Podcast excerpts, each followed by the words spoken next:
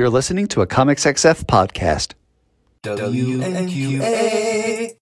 Hello and welcome to WMQ&A, the Comics XF interview podcast where two best friends talk about comics with the people who make them. I'm Dan Grote. And I'm Matt Lazorwitz. And this week's guests are here to celebrate five years of Ahoy Comics. Tom Peyer and Stuart Moore, welcome. Thank you. Hey, thanks. So uh, we're recording this the week of Thanksgiving. Uh, what, what does an Ahoy Comics Thanksgiving look like? Well, Ahoy, there's probably no relatives. Uh, it's just a little, probably maybe a one room or studio apartment, maybe a, a Swanson turkey dinner out of the freezer. Maybe football on a black and white TV, black and white portable TV. And it's So, great. so, like a lot of our books, it's grim but funny. Is that what you're trying Yeah, grim but funny. Grim but funny. kind of sad in spots, but yes.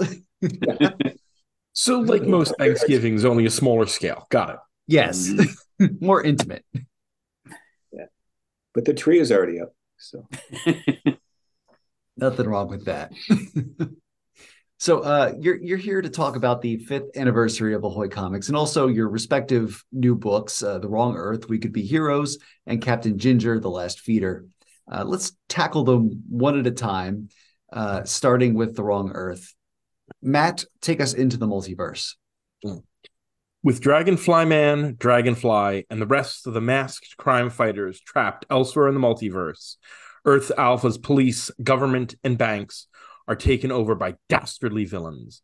New heroes emerge, but can they prevail? So that's one down. that says everything. I mean, that's what it's about. That's what it's about. We get to do an issue of the Wrong Earth without the uh, heroes, Dragonfly and Dragonfly Man, who come from two separate Earths and have been sort of bouncing around Earths ever since. But they were trapped on each other's, and then they they got together. Uh, and then the other book is uh, again Captain Ginger. Uh, Matt, why don't you rip open a bag of MRE Meow Mix? Captain Ginger and his crew find themselves scattered across a thousand light years, facing the twin mysteries of the captain's long missing father and the final fate of the human race. Yeah, that was um. This, this was a kind of a fun one. It's a it's a two part story, and it's sort of um conceived as a capper to the first group of Captain Ginger stories, but it's a it's also a standalone adventure. And I did want to get into a little bit to the uh, of the mystery of his father because he's the only ginger cat aboard this um this uh basically Star Trek slash Battlestar Galactica style ship um, that uh, that is crewed entirely by cats. And uh, this is all since the human race died out, um, left these kind of enhanced experimental cats to uh, to take over. Um, so uh, so this yeah this kind of gets to the heart of uh, of um, what the series is about, and uh, it's a like like all of Captain Ginger, it's about it's kind of about survival, and it's kind of about uh, what comes next after the worst things possible happen. And like Thanksgiving, Captain Ginger has the world's worst family. yes, he does. He has a, quite a bad family. That is true. Man, we're bringing up a lot of Thanksgiving trauma this week. Uh, Yeah, we're really this is we're not uh, we're not bringing them up, are we? We're, we're gonna have to we're gonna have to work.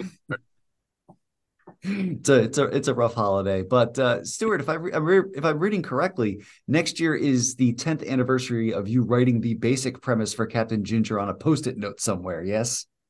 Uh, I I don't know. It was a post-it note. I, I um I think I I think what I did was I I had this idea. Yeah, I, I sort of probably scribbled it in. I probably scribbled it on my phone in the middle of the night or something. Um, but uh, but yeah, I uh, I and what all it said was "Cats in Space," June Brigman, um, because I'd worked with her before, and uh, I knew she uh, I knew how much she loved drawing cats and how incredibly great she was at it.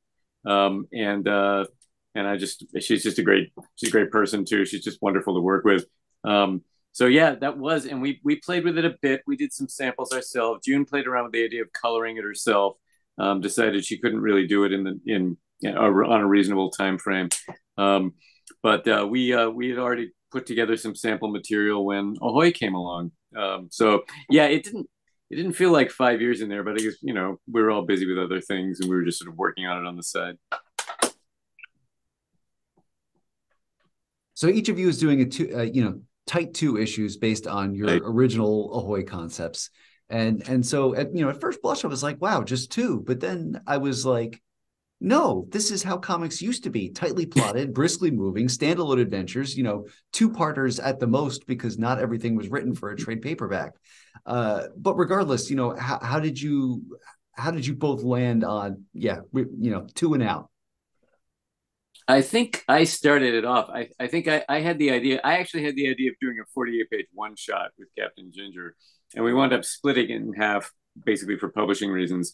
Um, and it split very naturally right down the middle. It was it was nice. Um, but I think I I had that idea, and then we started talking about the uh, the fifth anniversary, and you were sort of gearing up to do the next series of Wrong Earth, and realized these this this two parter would split off nicely as its own thing, something like that. Yeah, absolutely, absolutely. It was uh, just it, it felt it felt right to just do. Uh, a few quick hits for the anniversary. Anniversaries don't last forever, you know. and um, uh, uh, and we get we have a couple more things too. We've got um, Acid Chimp versus Business Dog, which is uh, uh, I couldn't even begin to explain, but uh, it feels it feels pretty on the tip on, the tip. Yeah, well, yeah, I guess I guess I can begin to explain it. Acid Chimp is from our series My Bad, written by Bryce Ingman and Mark Russell, and drawn by Steve Pugh and Peter Krause. And Acid Chimp is a chimp who really gets a lot of joy out of splashing acid, particularly on people, and it's corrosive acid, and it really hurts. But he's such a sweet, innocent, smiling little chimp. You almost don't mind and then um, over in uh, over in uh, uh, Billionaire Island, Mark Russell and Steve Pugh. There's a there's a there's a dog named Business Dog who is the wealthiest being on the planet, and uh, mo- most financial decisions come from this dog who has no idea what he's doing, but but uh, basically a lot of big decisions are, are made based on which labeled bowl he chooses to eat out of. And um, he's worth trillions and trillions and um, very powerful. And so, what's going to happen when Acid Chimp meets Business Dog? We all want to know. And uh, the whole creative team of both books is working on this, and it's wonderful. So, so Business Dog the mm-hmm. most Mark Russell concept ever or the ultimate Mark Russell concept ever? I think Jesus Christ. Jesus Christ and a superhero is pretty Mark Russell, but uh, but yes, I think Business Dog is. That. I think you're right about Business Dog. Actually, it is the Mark Russelliest of concepts. I I am curious. You know, which came first? You know, did Mark come to you and say, hey, I want to mash these two things together? Or did you guys go to Mark and say, hey, fifth anniversary is coming up. Take your two weirdo animals from your two comics and mash them together? It was the latter, I'm afraid. Yes. it, was, it was crass corporate commercialism. It was yes. crass corporate commercialism. Mark said, I don't want to do this. And we're like, you have to. So he said, but it's going to be terrible. And we said, we don't care. okay. It's only one issue. How bad can it be? How bad can it be? So uh, Mark just uh, he just finished uh, the lettering script for it, and he said this. He just sent me a note saying that this is uh, one of the strangest crossovers of all time. and if he says so, I think so. The, the the man wrote Porky Pig Lex Luthor. I mean, it's it's yeah, yeah. This one creeped him out. it has a very th- that story has a very silver age dc sort of vibe where the cover would be given to the writer and it's like okay this is the cover make the story. Plus it has a monkey on the cover which is also very silver age dc yeah that's true. that's true. That's true. Yeah. it's just uh it's in our genes The, the ghost of Carmine you know, Infantino hangs over this. Uh, I'll have you know that practice continues at, at the larger companies, um, showing the writer the cover.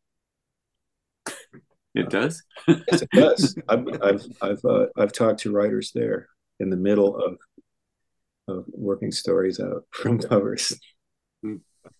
Oh, Things never change. Not at Ahoy though. We don't do that.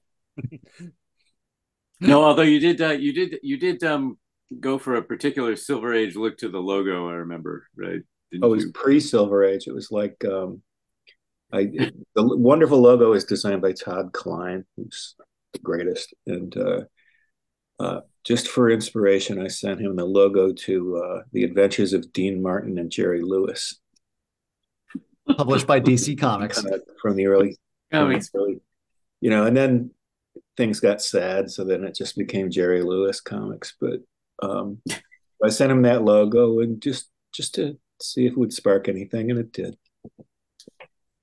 And um, he likes working with us because uh, because uh, we know about all this crap he knows about. That's great. Uh, is there is there a benefit to to being your own boss and publishing your own series where you don't feel a pressure to constantly be churning out new Wrong Earth or new Captain Ginger, and you can come back to it when inspiration strikes, certainly. But in the meantime, you can just make Mark Russell do do another book. well, I like making Mark do things. Um, but yeah, I mean, it's great. I I would do more.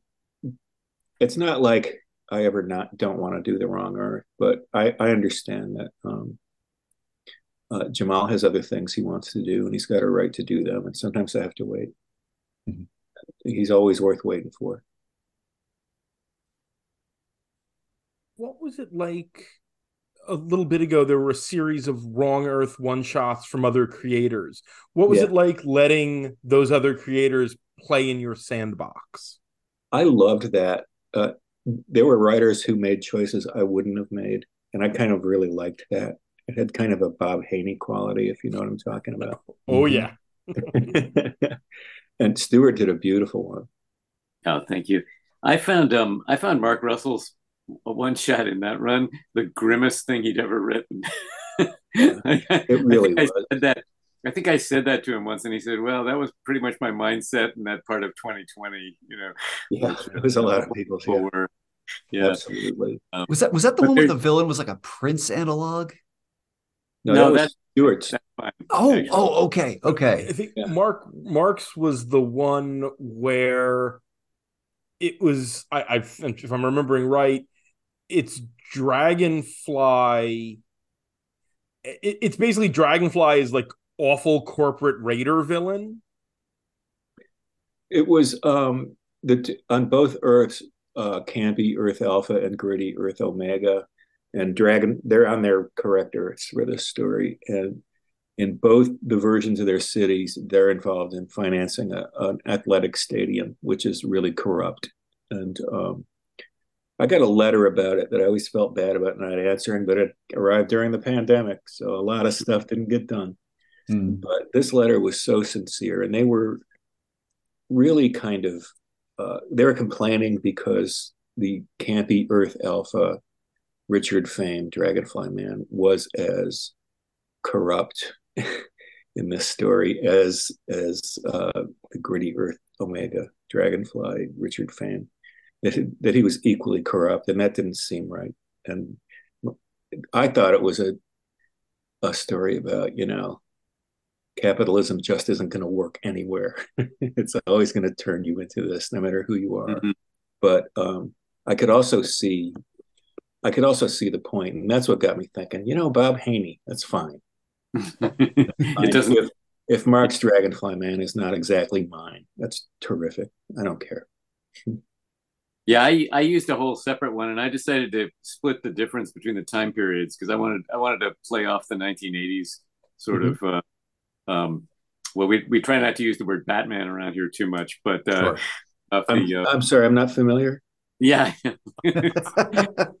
it's a it's this thing that used to be on HBO Max but is now on Netflix. I think is what the, the Very obscure character. I don't at all host another podcast entirely about that character. No, not at all. no no.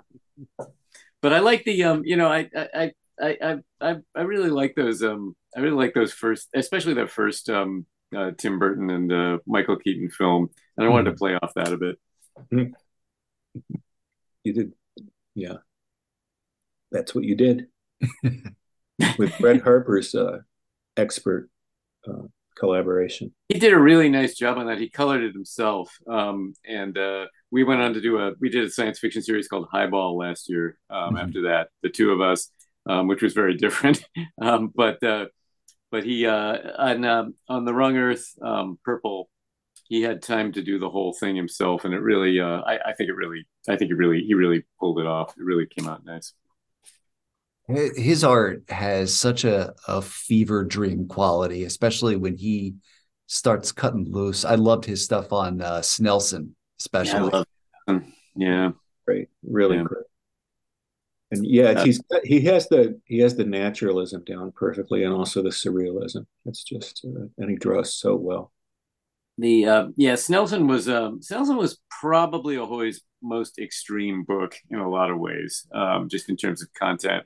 Um, and uh, it uh, it's it's people haven't seen it. It's it's a um, it's a story of a um, a sort of a 90s stand-up comic trying to make a uh, trying to make a comeback in all the worst possible ways. Um, and he just gets himself canceled. He gets in all kinds of trouble. He says all kinds of stuff that's just awful, and it's just full of bad behavior.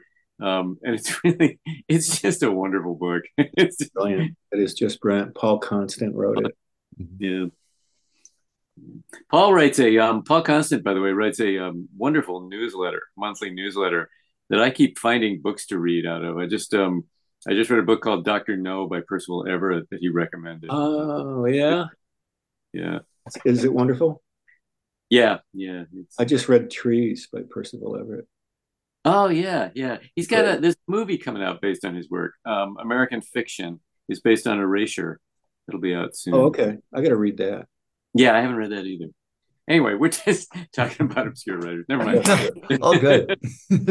um, what of the uh, I other... can always use something else for my to read. That's cool. Uh, yeah, because Matt, you're always caught up. Yeah. Uh, one of your other current series is Project Cryptid, uh, an anthology where various creators tell tales of creatures of American myth or urban legend. Uh, how, how, many of these creatures were new to you? You know, look, looking at it for the first time. Oh, a lot of them. But it's Sarah Litt's the editor of the book, and she came up with the idea and she assembled it, and it's done a, a, a great job. And um, so uh, it's really not my. I don't. Sometimes I don't see them till the stories are done, and I'm usually um, it's usually they find obscure ones that are that are uh, that I've completely never heard of. Literally yesterday, I had to uh, uh, pre-record a, um, uh, uh, a, a, sort of a presentation of the of the first volume of Project Cryptid for our book distributor, Simon and Schuster, hmm. and um, I I just kept I, I, was trying to describe this thing, and I uh, I got to I was listing off the the, the various creatures, the Yeti, um, and I said there's one about a hodag, whatever that is, you know, and uh, and uh, but I was very proud of myself because I did not fumble when I had to describe the Chupawawa, uh, which is about which is a story about a love affair between a chupacabra and a chihuahua, and the the Chupawawa is what is the child, I believe, that results comes forth. Yes, wonderful this wonderful union. no, it's a lot of fun. It's a, it's it's and it's a she's got a Sarah's assembled a really interesting assortment of writers, not just from comics, but um, from prose fiction as well. Um, and and the artists are all from all over too. They're from indie comics. They're from everywhere. Yeah, they are. They are. And it, it's tied up. Uh, it's tied in with the anniversary too. And one of the reasons it's tied up with the anniversary is uh, Stuart put together this this giant project. It's a, uh, you know, we put prose stories in the back of every Ahoy comic just mm-hmm. to, um, just to give ourselves more to do, I guess. But, uh, um, Stuart, more for your money, more for your money when you money more and better. There you go, and better. um, so Stuart masochistically put together this uh, 13 part uh, series, 13 part serial in prose um, chapter one. I think it did appear in Cryptid. I think it did. It appeared yes. in Project. It was written by. I'm blanking on the name. Grant Morrison. Yeah, yeah, Grant Morrison. Uh, yes, uh, who both Tom and I have worked with in the past, and I, um, I, uh, and and the nice thing about that too was Grant wrote the very first prose stories that appeared in the back of, of Ahoy in in 2018. Mm-hmm. Um, so yeah, I just emailed them and said, you know, do you have any interest in doing this? And Grant uh, Grant likes to play. You know, he likes he likes experiments. He likes to try different things, and he and um and they like the he they goes by they now. Um, they um they like the idea of kicking this whole thing off and seeing what people did with it. Um, and uh, I sent Grant the whole thing um, when it was done, and they sent back a nice note. But uh, it's a it's a very strange piece of work. It's called the um the annual cozy detectives club in partially naked came the corpse exclamation point um, and it's a it's a it's just sort of a surreal um, murder mystery um, but it goes off in just a lot of directions mark russell wrote a chapter that takes the characters to a renaissance fair um, there's a some for some reason somewhere in the middle of the story um, like meadowlarks, birds keep showing up and getting beheaded like over and over again. And I don't think it was any one person's plan that this would happen again and again. I think it just sort of it just sort of worked that way. Um, but honestly, um, yeah, I was uh, I thought this was going to be an incredible nightmare to put together, and it was actually I mean it required some coordination, but everyone delivered on time. Some people delivered their stories really fast, which is what worried me because you have a project like that that's supposed to appear in the back of every Ahoy book in the fall. Um, one person screws up, and the whole thing is like a it's like a collapsing pile of dominoes. Um, but uh, but it all worked out, and um, I, I wouldn't say it's I wouldn't say every loose end is tied up and every little bit of it makes sense, but it does come to a conclusion, and it has a sort of a successive series of climaxes that are with a lot of twists and turns that actually sort of wraps the whole thing up in a very satisfying way. The guy who wrote the conclusion is a British writer named Kek-W, um, who does a lot of work for um, uh, 2000 AD, I think. Um, and he's written a lot of um, very, very farcical back, uh, back feature stories for uh, prose stories for Ahoy as well. Um, and he just he just pulled it all together, and it's a very funny conclusion too. That'll actually be in the second uh, issue of the Captain Ginger two part. Stuart, I have a question. Yes. Do you think it's important to read those stories in order?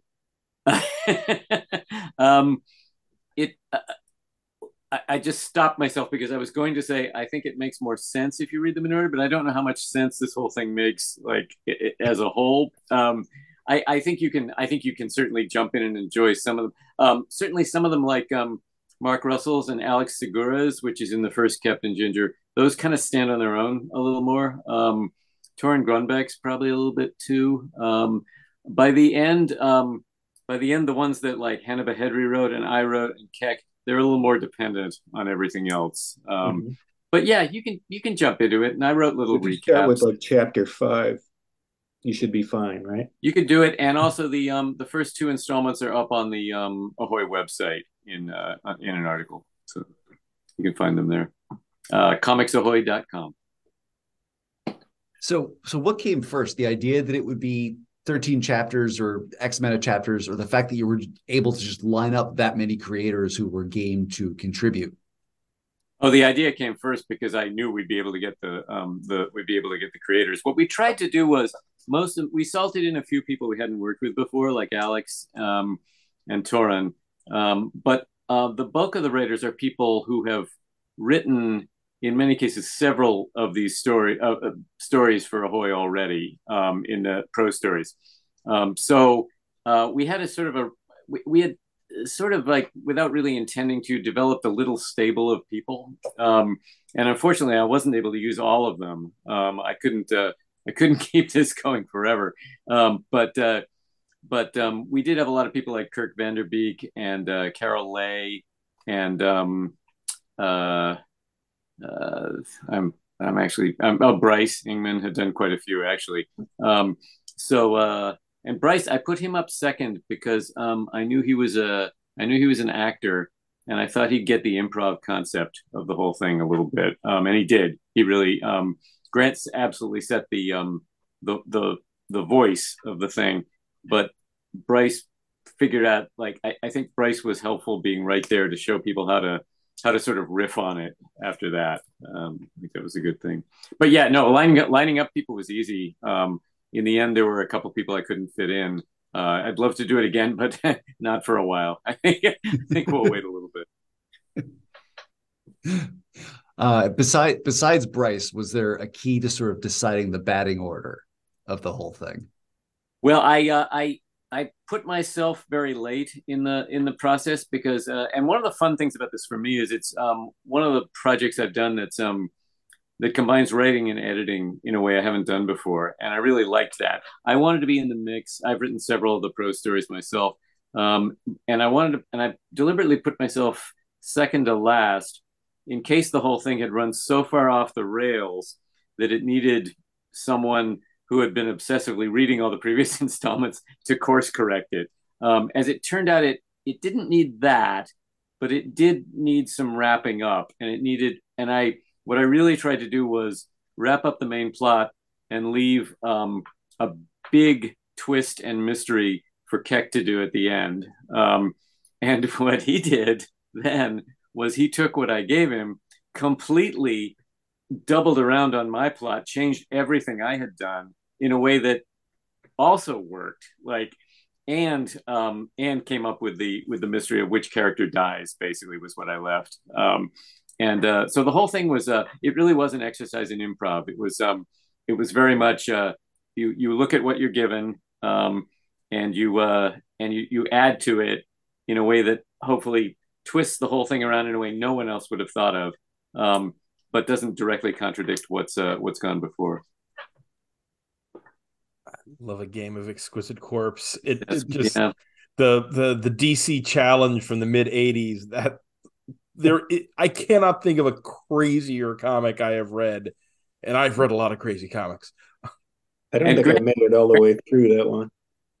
Grant's title, um, "Partially Naked Came the Corpse," is of course a reference to Exquisite Corpse, but also to um, uh, Tom, what was the name of that? It, uh, Naked Came the Stranger, which was a, uh, a sort of a pot boiler sex novel in the 70s that was supposed to be written by some it was like a parody of like Jacqueline Susann if you know who i'm talking about and these these bestsellers of, of uh, um, these gamey novels. So it was supposed to be by this person it was a made up name but it turned out that there were several writers for Newsday, the newspaper, who had just written one chapter after another, trying to trying to do what Stuart did here.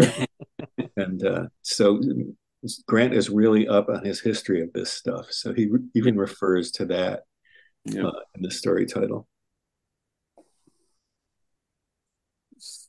So circling back to Ahoy as you know your anniversary, uh, you know, what's the the biggest challenge of these these first past five years?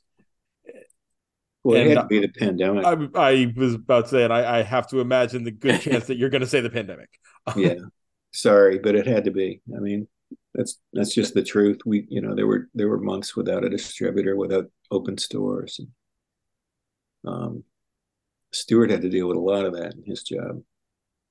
Yeah, on the one hand, it was uh, it was a lot. It was nerve wracking. On the other hand, for a lot of it, there just wasn't much you could do. Um, so there, there wasn't a lot.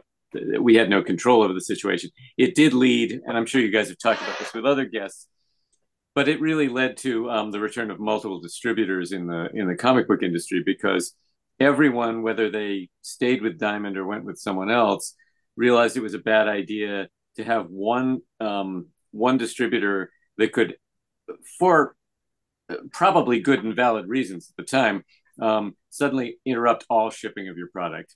Um, that uh, it, it, was much better to sort of spread yourself around and have a little more control over that.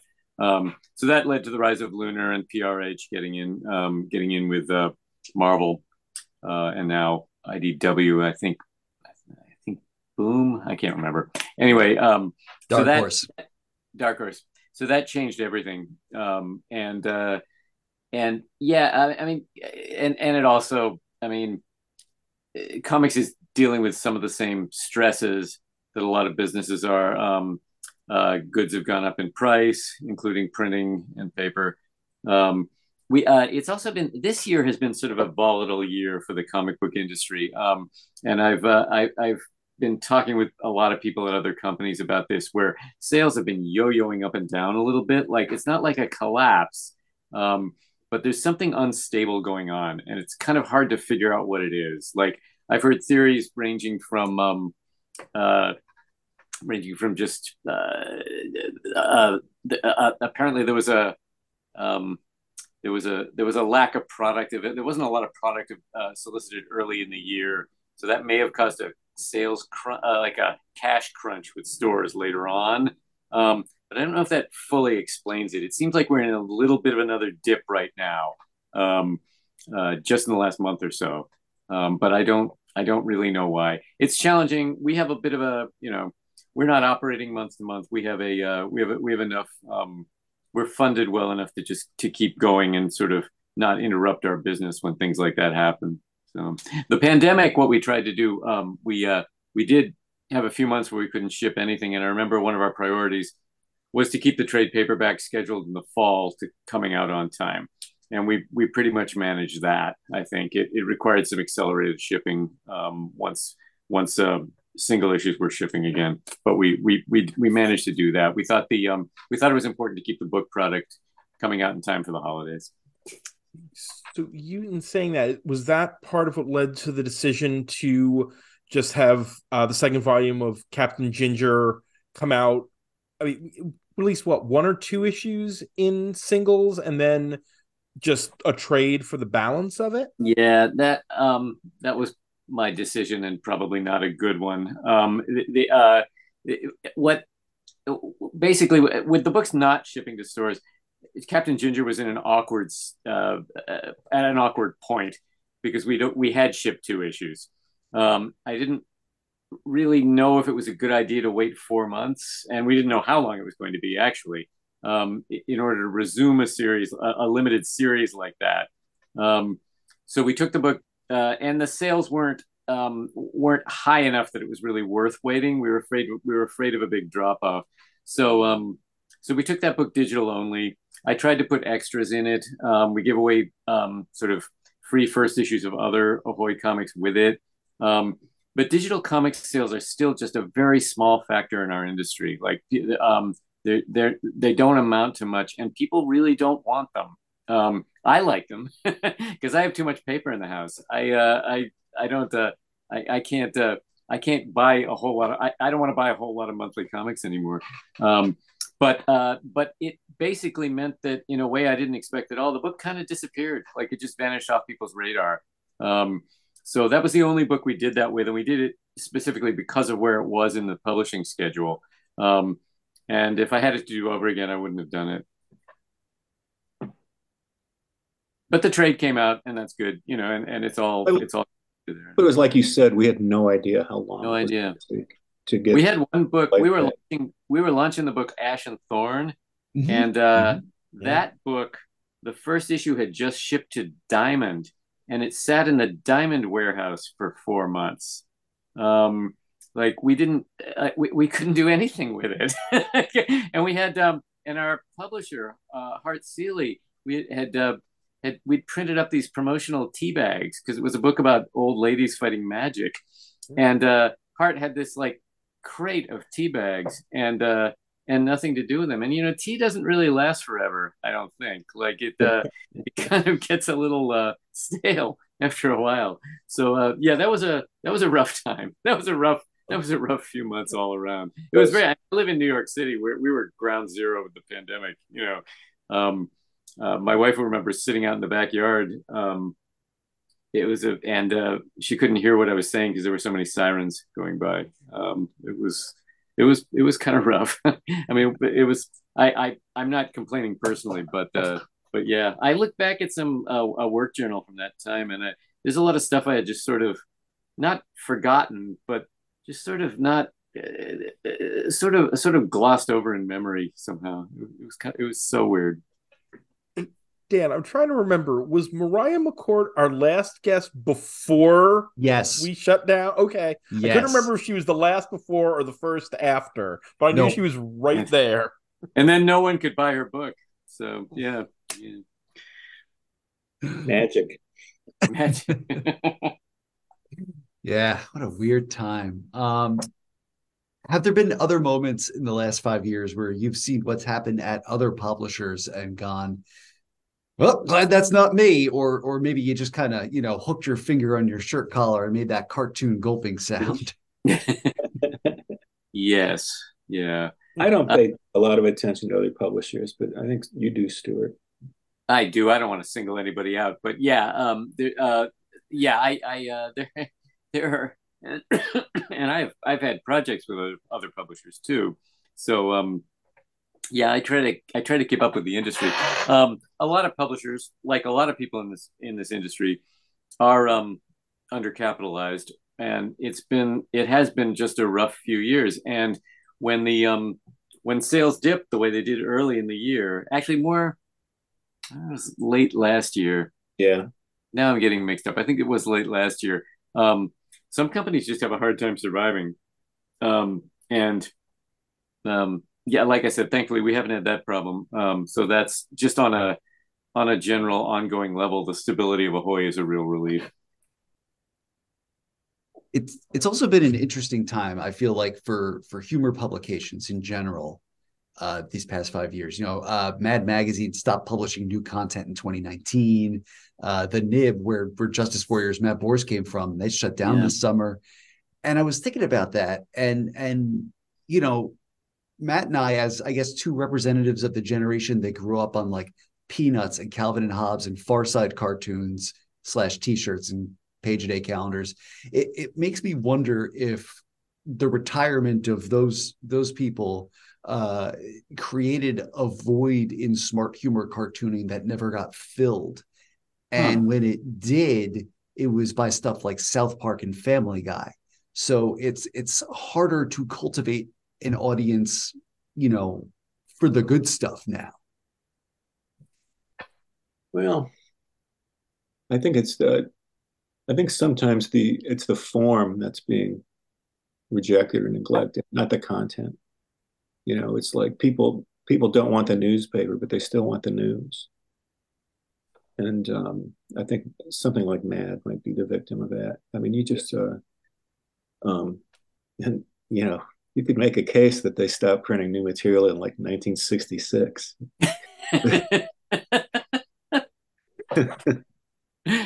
but I love Mad. But uh, it really was kind of a lot of, of the same stuff over and over. Well, Mad had a Mad had yes, Mad had a staff that uh, that stayed with it for a very long time, and Very I long time. when they tried to work new blood in, they didn't quite they never quite pulled it off. Like there were um, there were some interesting experiments. I liked Peter Kuper's Spy versus Spy, but Yeah. I was it- excited when Bill Morrison took the magazine over, but Mm. I think they just didn't. I don't know. I, I I guess they didn't get immediate good results. Well, magazines are tough right now. Magazines are really tough, and like I say, it's not the content. Sometimes it's the form.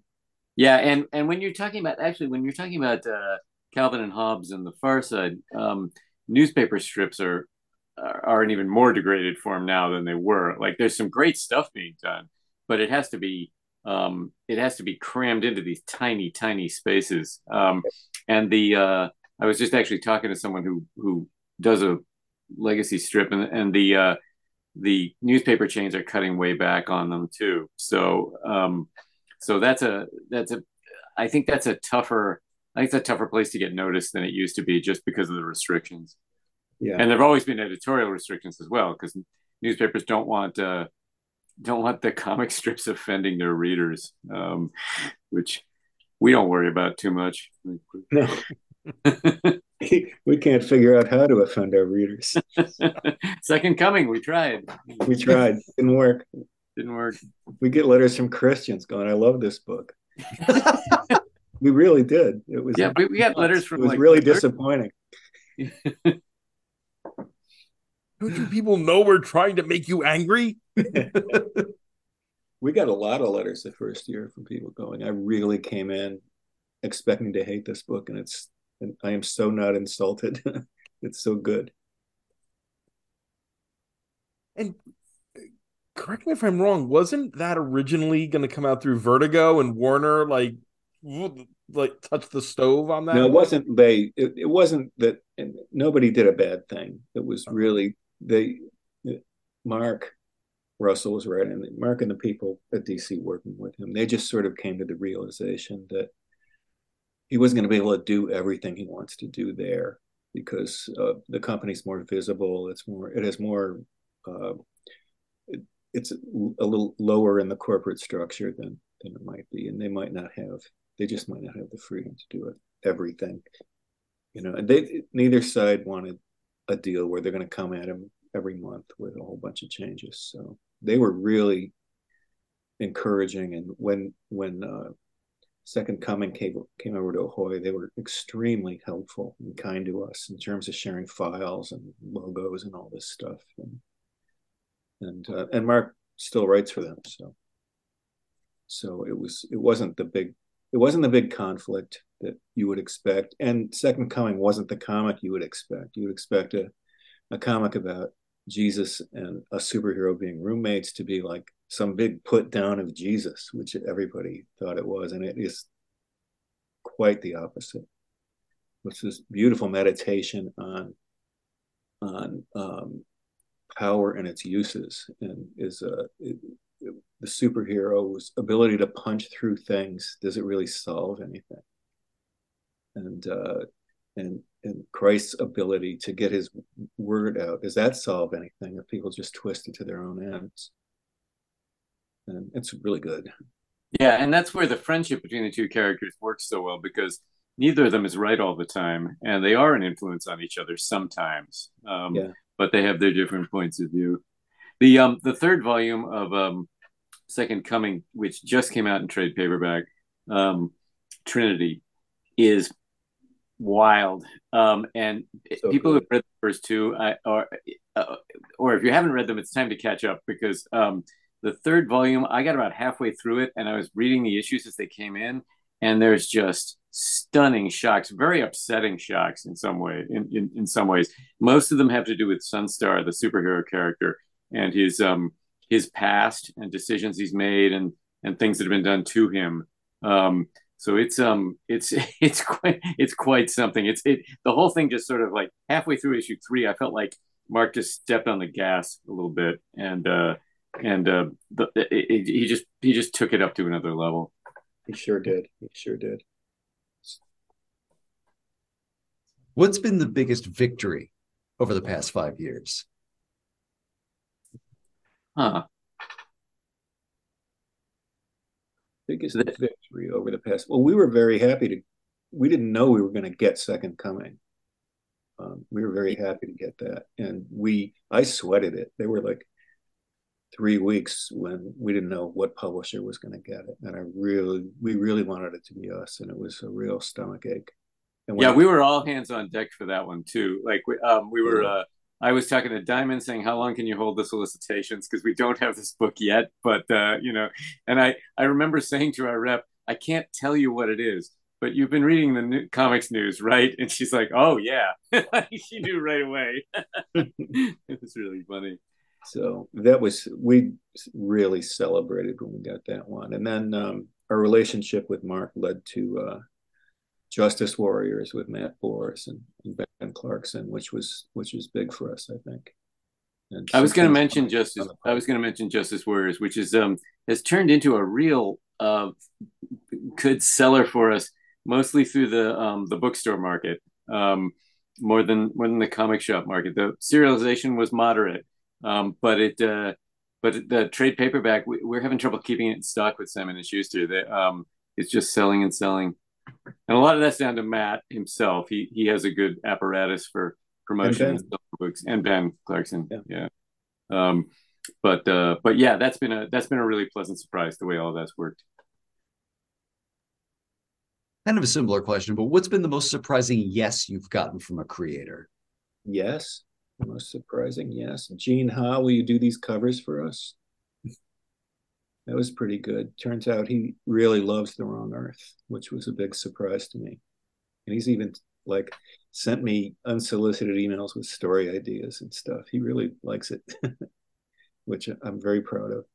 I'm gonna give a I'm gonna give a tease for that one, which is not it's not from a creator, but we have a uh, we do have we are talking about we are working up a licensed property, our first one, and the yes on that was a nice surprise. That was uh, a hugely nice surprise. Yes, absolutely. Also, Sergio Aragonés, can you do a cover for us? That yes. was wonderful thing for me.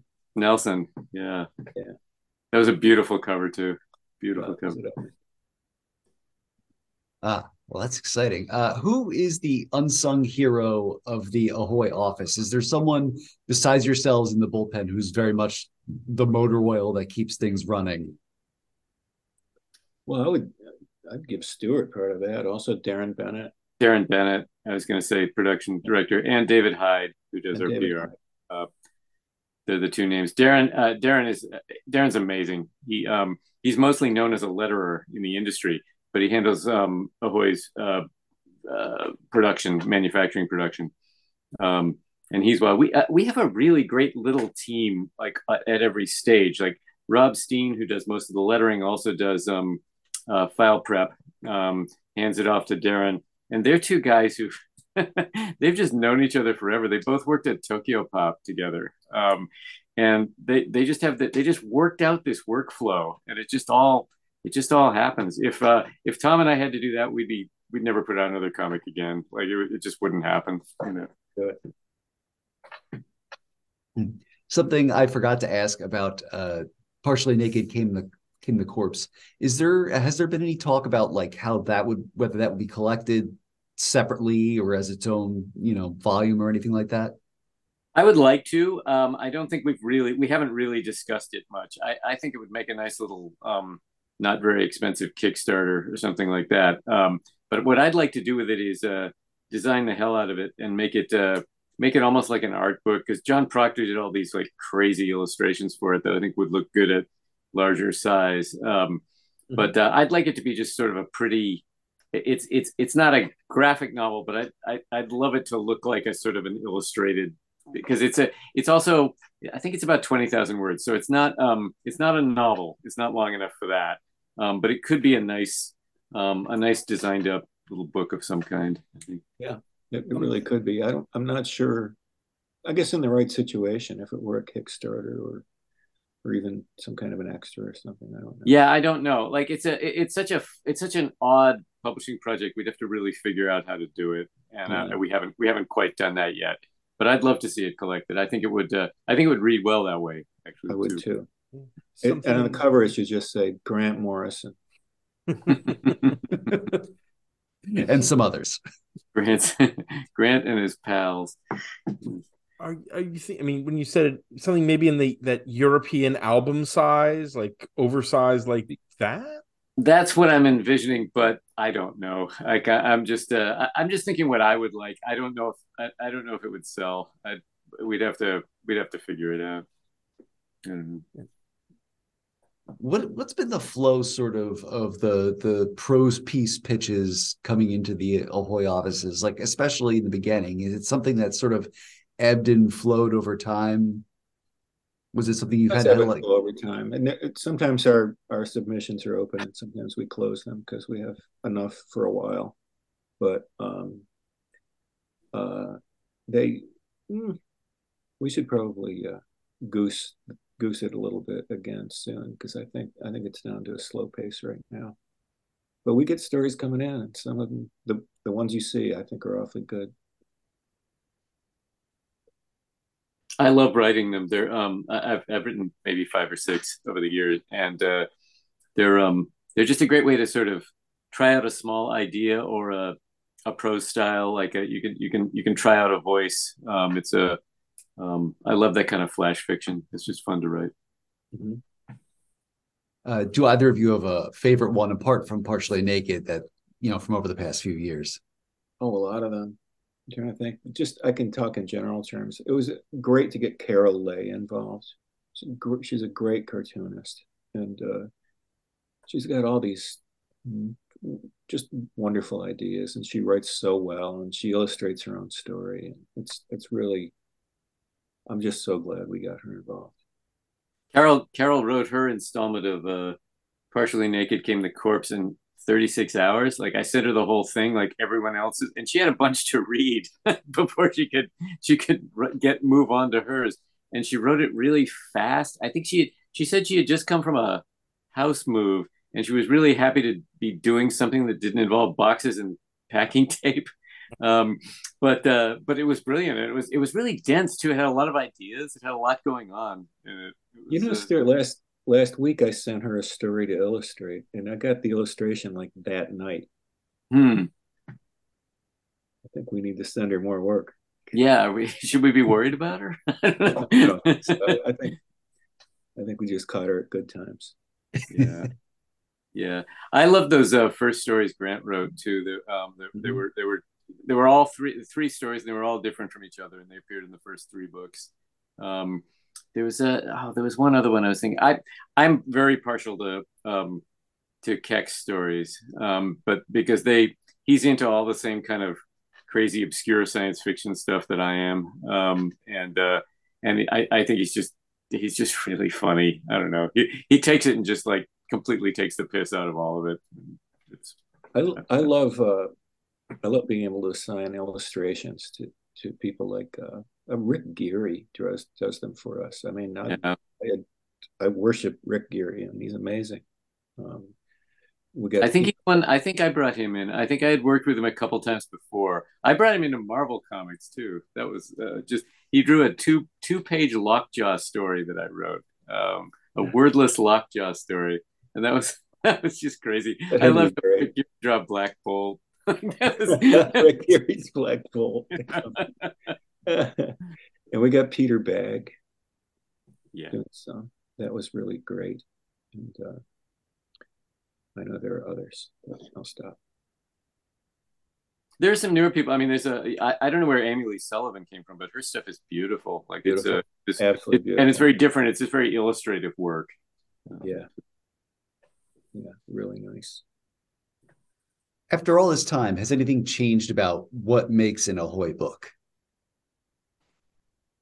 I think no, not fundamentally. I think it's broadened a bit. Like uh, bringing Sarah in, she's got maybe slightly different art taste from mine, and um, uh, sort of different things have come in. But in terms of, you know, larger than life, funny on some level, smart, unique, you know, with all those things, I think are intact from the beginning.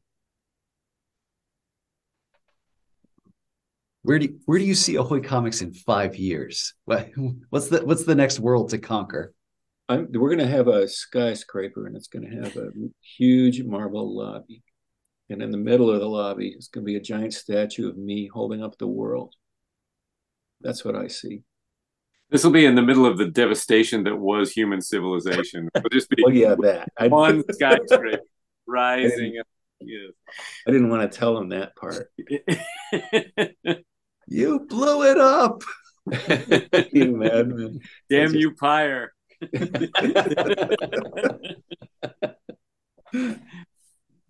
uh, j- joking aside, what and, and, and, all acid chimps and business dogs aside, of course, you know what what what else? What can we look forward to uh, from Ahoy in the near future?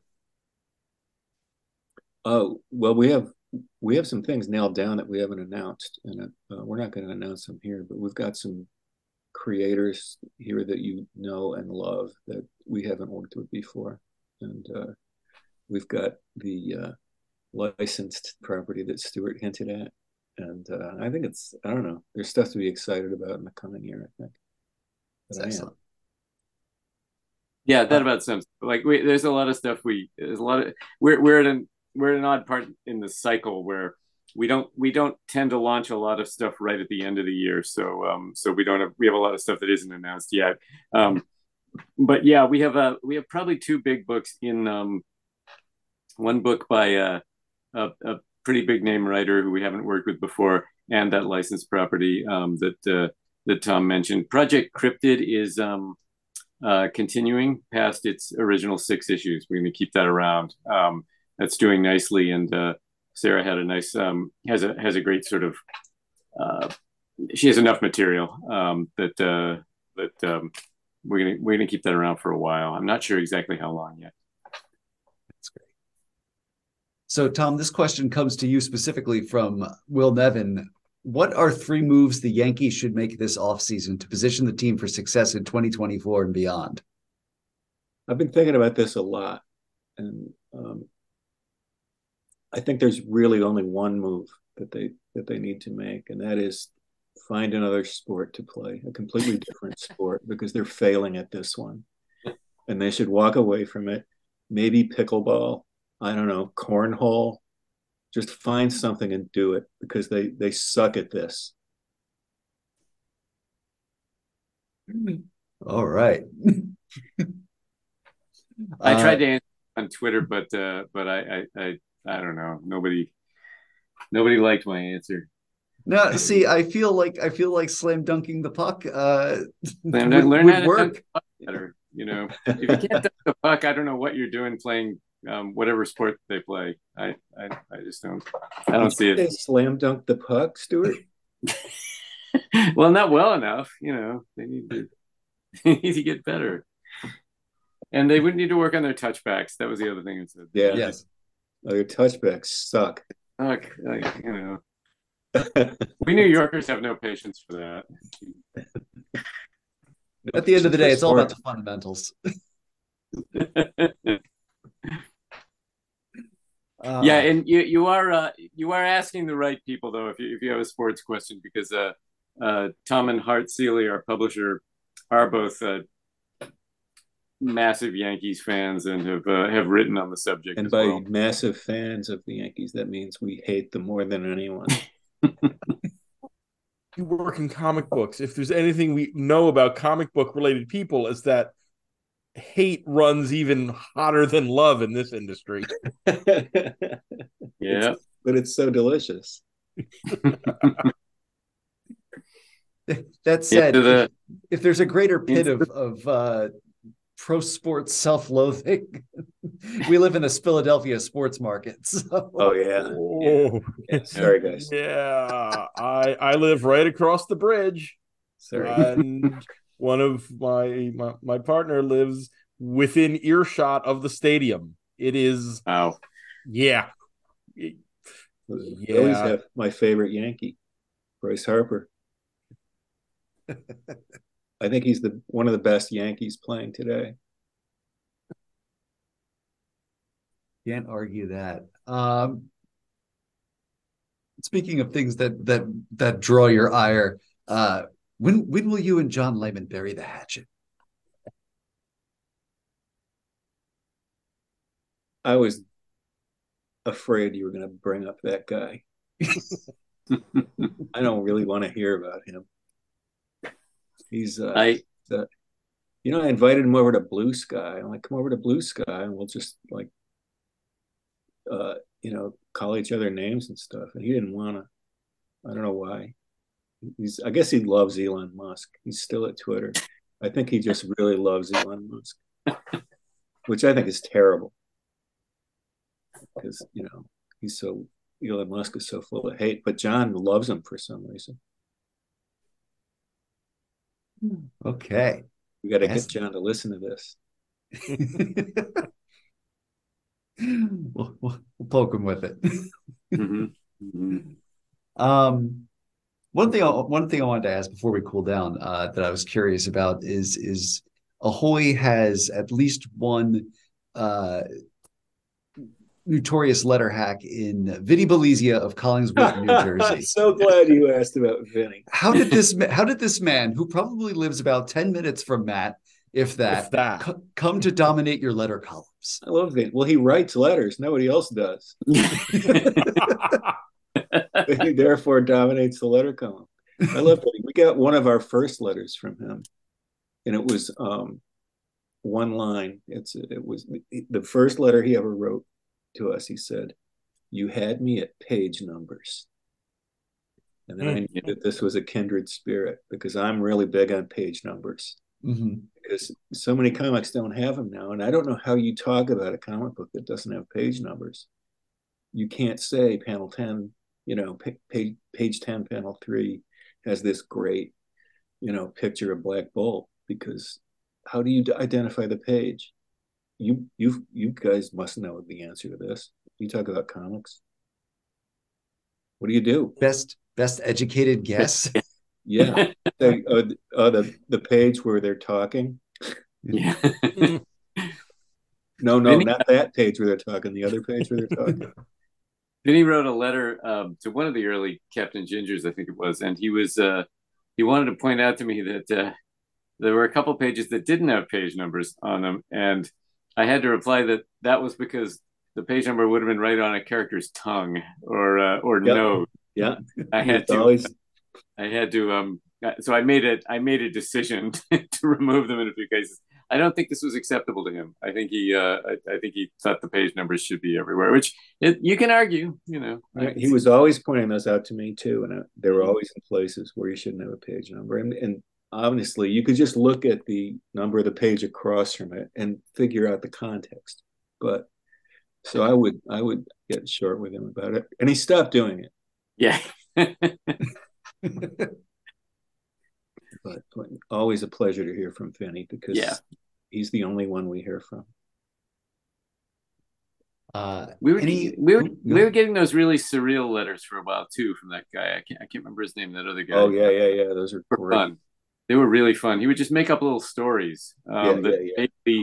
related to our our, our comics. Um, Shane was that his name? I can't remember his name, but uh, no, Reed, Reed, Reed Beebe. Um, Reed Beebe, yes. Yeah, yeah they were great. Terrific he sold us a story in the back, and then we never heard from him again. I guess he'd graduated from letter writing. Onto the big time. but he used to. He was the. I think he was the first person we ever heard from, and he would write about every issue, and he would make up a little pulp uh, prose story paragraph uh, and apply it to the Ahoy comic he just read. Mm-hmm. They were wonderful. Any upcoming uh, conventions, signings, appearances over the next little bit? Well, it's kind of a quiet time, isn't it? Yeah, I I, uh, I don't know the schedule. Um, Darren Bennett um, does uh, he does some convention. He does several conventions a year with an Ahoy table, um, and hand sells the books and uh, and and whoever's around he he hosts. Um, but I'm not sure when the next one is. Um, he's um he's based in South Jersey, but he gets hmm. he gets around the area uh, quite a bit. Um, I'm not sure what my next one will be. I'd like to make it to Emerald City, but I'm not sure yet. Um, I uh, I did um, I did New York Con in that lazy way you can when you're a local, where you go to the con for an hour or two a day and then go out at, to go out at night, basically, which is what I which was a lot of fun. Um, that was a that was a good show for that. Um, but uh, but I did that, and I did San Diego this year, and uh, that's uh, I, I, I'm, I'm I haven't I'm not very good at making plans. I usually just try and figure it out and see if it all comes together. Um, penultimate question: uh, What are you reading right now? Comic wise, you mean? Comics, prose, whatever you're you're want to share. I just finished. Um, well, I finished. I mentioned that book, Doctor No, but I also just finished um, a collection of stories by Kelly Link um, called uh, uh, "White Cat, Black Dog." I was thought I was going to get that backwards, but um, and it's incredible. It's they're all um, uh, fairy tale. They're all modern retellings of fairy tales, but they're um, they're funny and they're strange, and they just go in the weirdest directions. Um, uh, so that was a that was really something. It seems to me I just read a really good comic, but now I can't remember what it was. Um, I've been doing a little bit of a dive into late Jack Kirby, which is um, mm. which is crazy stuff. I reread Silver Star, which oh god, that I I I don't even know what it was. Like I it know. was kind of wonderful. Like, but uh, bizarre. bizarre. I know. I, it's like it's really like watching. I don't know. I don't know. It's like watching Grandpa try to eat without making a mess or something. oh, God, that's horrible. the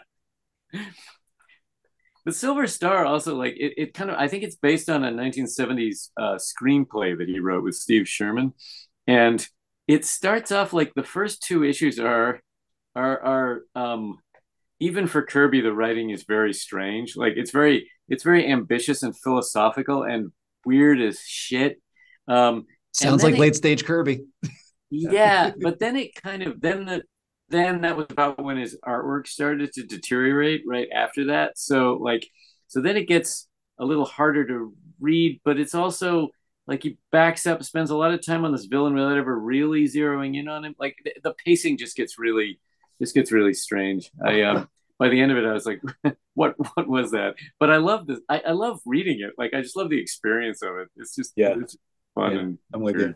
I hear you on that. God, I just got um a book I'd been wanting uh, for a while, and I found an affordable copy. It was Sandman, the uh, Kirby Simon Sandman from the 1940s. DC did a collection in, um, uh, I guess, 2010 or so. And uh, boy, those stories are fun. They're just they're just like total Batman and Robin ripoff. It's like a man and a boy putting on suits and going to fight crime, but then it's got all this Joe Simon madness in there about dreams and and people losing their minds. Uh, and then all this Kir- every all this Kirby action. You know, why just stand there when you can leap over a table? You know, it's beautiful stuff. I just love it. I really love it. I just read. I, I don't know what else I just read. I I, uh, I read there was a new Daniel Clowes book coming out, so I decided to finally read the last one. Um, Patience is just um, a uh, it, it, it's an it's a time travel story. It just goes in all kinds of wild directions. Like I I uh, I, I highly recommend it. From the um from the big companies this year, my favorite thing by far was the Human Target, um, mm, mm-hmm. which uh, I just no one writes um, no one writes sexy thrillers in comics anymore, and just the um, the relationship between um, uh, the Human Target, Christopher Chance, and Ice in that it just keeps going around and around and around. It's a uh, it's a it's wonderful stuff. Tom King and oh, I'm blanking on the artist's name. He's really good. Oh, Greg Smallwood. Greg Smallwood. Greg Smallwood. Yeah, yeah.